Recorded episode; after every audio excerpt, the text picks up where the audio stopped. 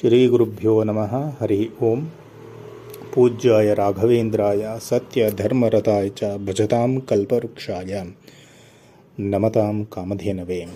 ಶ್ರೀ ರಾಘವೇಂದ್ರ ವಿಜಯದ ಮೊದಲನೇ ಶ್ಲೋಕದ ಅವಲೋಕನವನ್ನು ನಾವು ಈ ಹಿಂದೆ ಮಾಡಿದ್ದೆವು. ಈಗ ಅದರ ಮುಂದಿನ ಭಾಗವನ್ನು ಚಿಂತನೆಯನ್ನು ಮಾಡಿ ರಾಘವೇಂದ್ರ ತೀರ್ಥ ಗುರುವಂತರ್ಯಾಮಿ ಭಾರತೀರಮಣ ಮುಖ್ಯ ಪ್ರಾಣ ಅಂತರ್ಗತ ಸೀತಾಪತೆ ಶ್ರೀರಾಮಚಂದ್ರ ದೇವರ ಅಡಿದಾವರೆಗಳಲ್ಲಿ ಅದನ್ನು ಅರ್ಪಿಸೋಣ. ಮುಂದಿನ ಶ್ಲೋಕ ಈ ರೀತಿಯಲ್ಲಿ ಇದೆ. ವಸ್ತುಸ್ತುತಂ ಸುರಸ್ತೋಮೈರಸ್ತು ಶಸ್ತಂ ಮಯಾಸ್ತುತಂ ಮಸ್ತು ಹಸ್ತಂ ಪ್ರಸ್ತುತಾಯ ಶ್ರುತಿಮಸ್ತಕ ವಿಶ್ರುತಂ ಎಂಬುವಂಥದ್ದು ಮುಂದಿನ ಶ್ಲೋಕ. ಮತ್ತೊಮ್ಮೆ ಹೇಳ್ತೀನಿ. ವಸ್ತು ಸ್ತುತಂ ಸುರಸ್ತೋಮೈ ಅಸ್ತು ಶಸ್ತಂ ಮಯಾ ಸ್ತುತಂ ಮಸ್ತು ಹಸ್ತಂ ಪ್ರಸ್ತುತಾಯ ಶ್ರುತಿಮಸ್ತಕ ವಿಶ್ರುತಂ. ನಾರಾಯಣಾಚಾರ್ಯರು ಗ್ರಂಥ ಕರ್ತೃಗಳು ತಮ್ಮ ಉಪಾಸ್ಯ ಮೂರ್ತಿ ಆಗಿರತಕ್ಕಂತಹ ಆ ಕೃಷ್ಣ ಪರಮಾತ್ಮನನ್ನು ಈ ಶ್ಲೋಕದಲ್ಲಿ ಸ್ತುತಿ ಮಾಡ್ತಾ ಇದ್ದಾರೆ.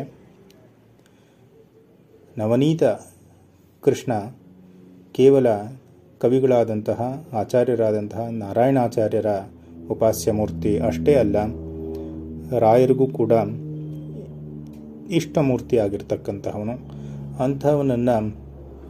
ಅಂತಹ ಭಗವದ್ರೂಪವನ್ನು ಸ್ತುತಿ ಮಾಡುವುದರ ಮುಖಾಂತರ ಈ ಗ್ರಂಥವನ್ನು ಅವರು ಉಪಕ್ರಮಿಸ್ತಾ ಇದ್ದಾರೆ. ಏನು ಹೇಳ್ತಾ ಇದ್ದಾರೆ? ವಸ್ತುಸ್ತುತಂ ಸುರಸ್ತೋಮೈಹಿ ಅಸ್ತು ಶಸ್ತಂ ಮಯಾ ಸ್ತುತಂ ಮಸ್ತು ಹಸ್ತಂ ಪ್ರಸ್ತುತಾಯ ಶ್ರುತಿಮಸ್ತಕ ವಿಶ್ರುತಂ. ಮಸ್ತು ಹಸ್ತಂ ಅಂತ ಹೇಳ್ತಾ ಇದ್ದಾರೆ. ತನ್ನ ಕೈಯಲ್ಲಿ ಬೆಣ್ಣೆಯನ್ನು ಹಿಡಿದಿದ್ದಾನೆ ಅಂತ ಹೇಳುವುದರ ಮುಖಾಂತರ ಇದು ನವನೀತ ಕೃಷ್ಣನನ್ನು ಕುರಿತು ಈ ಶ್ಲೋಕ ಹೇಳ್ತಾ ಇದೆ ಎಂಬುದನ್ನು ನಾವು ತಿಳಿದುಕೊಳ್ಳಬಹುದು. ಎಂಥ ಕೃಷ್ಣ ಆತ? ಕರದಲ್ಲಿ ಬೆಣ್ಣೆಯನ್ನು ಹಿಡಿದುಕೊಂಡಿರುವ ಅಷ್ಟೇ ಕೃಷ್ಣ ಅಲ್ಲ, ಆತ ಮಯಾಸ್ತುತಂ. ಮಯಾ ಅಂತಂದರೆ ಲಕ್ಷ್ಮೀದೇವಿ, ಮಾಯಾಮೂರ್ತಿಯಾಗಿರ್ತಕ್ಕಂತಹ ಪ್ರಕೃತಿಯಾಗಿರ್ತಕ್ಕಂತಹ ರಮಾದೇವಿಯಿಂದಲೂ ಕೂಡ ಸ್ತುತ್ಯನಾಗಿರ್ತಕ್ಕಂತಹವನು. ಸುರಸ್ತೋಮೈಹಿ ಸ್ತುತಂ. ಸುರಸ್ತೋಮೈಹಿ ಅಂತಂದರೆ ಸುರರು ಅಂದರೆ ದೇವತೆಗಳು, ಸ್ತೋಮ ಅಂತಂದರೆ ದೇವತೆಗಳ ಸಮೂಹಗಳಿಂದಲೂ ಕೂಡ ಸ್ತುತ್ಯನಾಗಿರ್ತಕ್ಕಂತಹವನು. ಶ್ರುತಿಮಸ್ತಕ ವಿಶ್ರುತಂ. ಶ್ರುತಿಮಸ್ತಕ, ಯಾವುದೇ ಶ್ರುತಿಗಳನ್ನು ತೆಗೆದುಕೊಂಡರೂ ಅಲ್ಲಿ ಮುಖ್ಯ ಪ್ರತಿಪಾದ್ಯನಾಗಿರ್ತಕ್ಕಂಥವನು ಪರಮಾತ್ಮ ಶ್ರೀಮನ್ನಾರಾಯಣನೇ.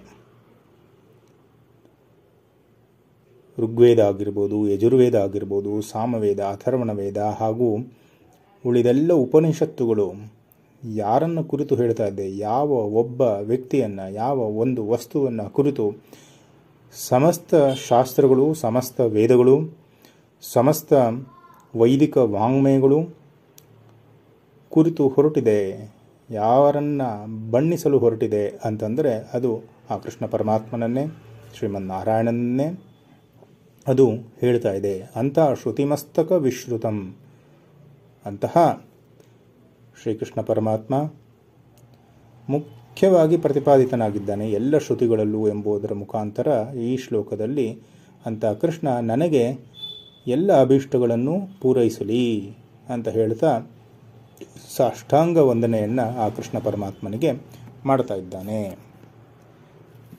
ಇನ್ನು ಮುಂದಿನ ಶ್ಲೋಕಕ್ಕೆ ಹೋಗೋಣ.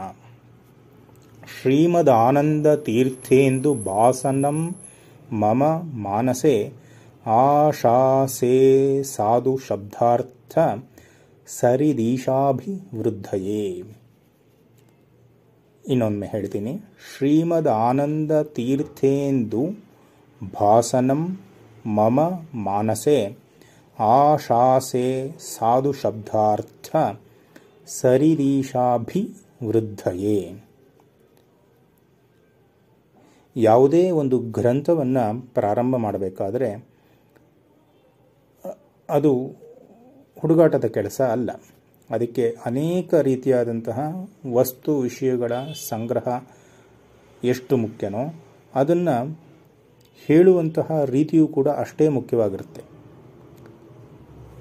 ಹಾಗಾಗಿ ಶಬ್ದಗಳ ಸಮೂಹ ಅತ್ಯಂತ ಅವಶ್ಯಕವಾಗಿ ಇರಲೇಬೇಕು ಒಬ್ಬ ಕವಿಗೆ. ಇಲ್ಲಿ ಅಂಥ ಶಬ್ದಗಳ ಸಮೂಹ ನನ್ನ ಮನದಲ್ಲಿ ಯಾವಾಗಲೂ ಕೂಡ ಹೊಳೆಯಲಿ, ನನಗೆ ಶಬ್ದ ಸಂಪತ್ತು ಯಥೇಚ್ಛವಾಗಿ ಲಭಿಸಲಿ ಅಂತ ಶ್ರೀಮದ್ ಆನಂದ ತೀರ್ಥ ಭಗವತ್ಪಾದಾಚಾರ್ಯರನ್ನು ಸ್ಮರಣೆಯನ್ನು ಮಾಡುವುದರ ಮುಖಾಂತರ ಸಮಸ್ತ ವಾಗ್ ಅಭಿಮಾನಿಯಾಗಿರ್ತಕ್ಕಂತಹ ಭಾರತೀ ದೇವಿಯ ನಾಯಕ ಒಡೆಯ ಭಾರತೀ ಪತಿ ಭಾರತೀ ರಮಣ ಆತನನ್ನು ಇಲ್ಲಿ ಸ್ಮರಣೆಯನ್ನು ಮಾಡಿರತಕ್ಕಂಥದ್ದು ಅದೇ ವಾಕ್ ಸಂಪತ್ತನ್ನು ಬೆಳೆಸಿಕೊಳ್ಳುವುದಕ್ಕೆ, ಅದನ್ನು ಸಂಗ್ರಹ ಮಾಡುವುದಕ್ಕೆ ಮತ್ತು ವಾಕ್ ಸಂಪತ್ತನ್ನು ಆಶೀರ್ವಾದ ಪಡೆಯಲಿಕ್ಕೆ ಇಲ್ಲಿ ಅತ್ಯಂತ ವಿಹಿತವಾಗಿದೆ ಅಂತ ಹೇಳುವುದರ ಮುಖಾಂತರ ಈ ಒಂದು ಶ್ಲೋಕವನ್ನು ಹೇಳ್ತಾ ಇದ್ದಾರೆ. ಯಾವ ರೀತಿ? ಶ್ರೀಮದ್ ಆನಂದ ತೀರ್ಥೇಂದು ಭಾಸನಂ ಮಮ ಮಾನಸೆ. ಶ್ರೀಮದ್ ಆನಂದ ತೀರ್ಥರೆಂಬುವಂತಹ ಚಂದ್ರನಿಗೆ ಸಮಾನವಾಗಿ ಆನಂದ ತೀರ್ಥರನ್ನು, ಶ್ರೀಮನ್ ಮಧ್ವಾಚಾರ್ಯರನ್ನು ಇಲ್ಲಿ ಹೇಳಿದ್ದಾರೆ. ಶ್ರೀಮದ್ ಆನಂದ ತೀರ್ಥೇಂದು, ಇಂದು ಅಂತಂದರೆ ಚಂದ್ರ, ಭಾಸನಂ ಅಂದರೆ ಪ್ರಕಾಶನ. ಆನಂದ ತೀರ್ಥರೆಂಬುವಂತಹ ಚಂದ್ರ ನನ್ನ ಮನಸ್ಸಿನಲ್ಲಿ ಪ್ರಕಾಶಗೊಳ್ಳಲಿ. ಎಲ್ಲಿ ಚಂದ್ರ ಪ್ರಕಾಶಗೊಳ್ಳುತ್ತೆ, ಎಲ್ಲಿ ಚಂದ್ರೋದಯ ಆಗುತ್ತೆ ಅಂದರೆ ಸಮುದ್ರದಲ್ಲಿ ಚಂದ್ರೋದಯ ಆಗುವುದನ್ನು ನಾವು ಕಾಣ್ತೀವಿ. ಎಂತಹ ಸಮುದ್ರ ಅದು? ಸಾಧು ಶಬ್ದಗಳೆಂಬ ಸಮುದ್ರ. ಸಾಧು ಶಬ್ದಾರ್ಥ ಸರಿರೀಶ ಅಭಿವೃದ್ಧಯೇ. ಸರಿರೀಶ, ಸರಿತ್ ಅಂತಂದರೆ ನೀರಿನ ಒಂದು ಸಮೂಹ, ಅದರ ಈಶ ಅಂತಂದರೆ ಸಮೃದ್ಧ ಸಮುದ್ರ.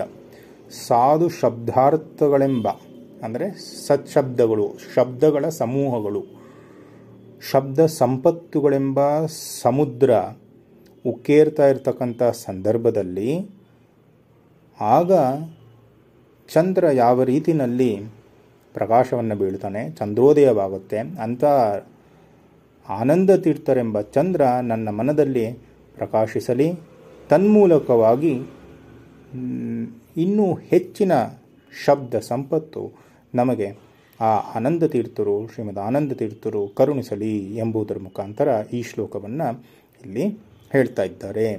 ಶ್ರೀಮದ್ ಆನಂದ ತೀರ್ಥೇಂದು ಭಾಸನಂ ಮಮ ಮಾನಸೆ ಆಶಾಸೆ ಸಾಧು ಶಬ್ದಾರ್ಥ ಸರಿದೀಶಾಭಿವೃದ್ಧಯೇ.